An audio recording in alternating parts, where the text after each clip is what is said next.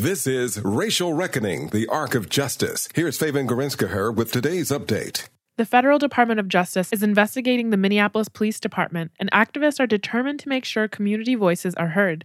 Monday evening, organizers with Communities United Against Police Brutality gathered residents in the Seward neighborhood to talk about police encounters. I think I cannot stress enough how important it is for the community to be a part of this process, to talk about their experiences so that we can have a better outcome. Darlene Scott is with Communities United, which is organizing more than 20 sharing sessions across Minneapolis. She says the DOJ has limited capacity for community engagement and reached out to organizations like hers for help.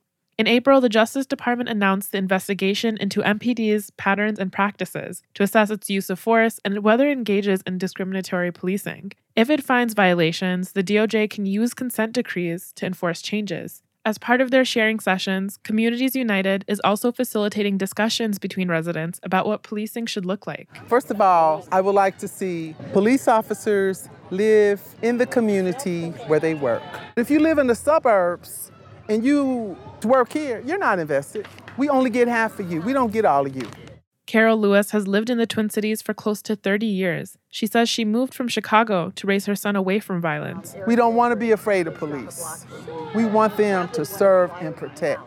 Darlene Scott said the community engagement was inspired by similar organizing in Cincinnati, where a DOJ investigation led to lasting police reforms. Communities United will be hosting more sharing sessions across Minneapolis. Community members can also attend virtual events or submit experiences online.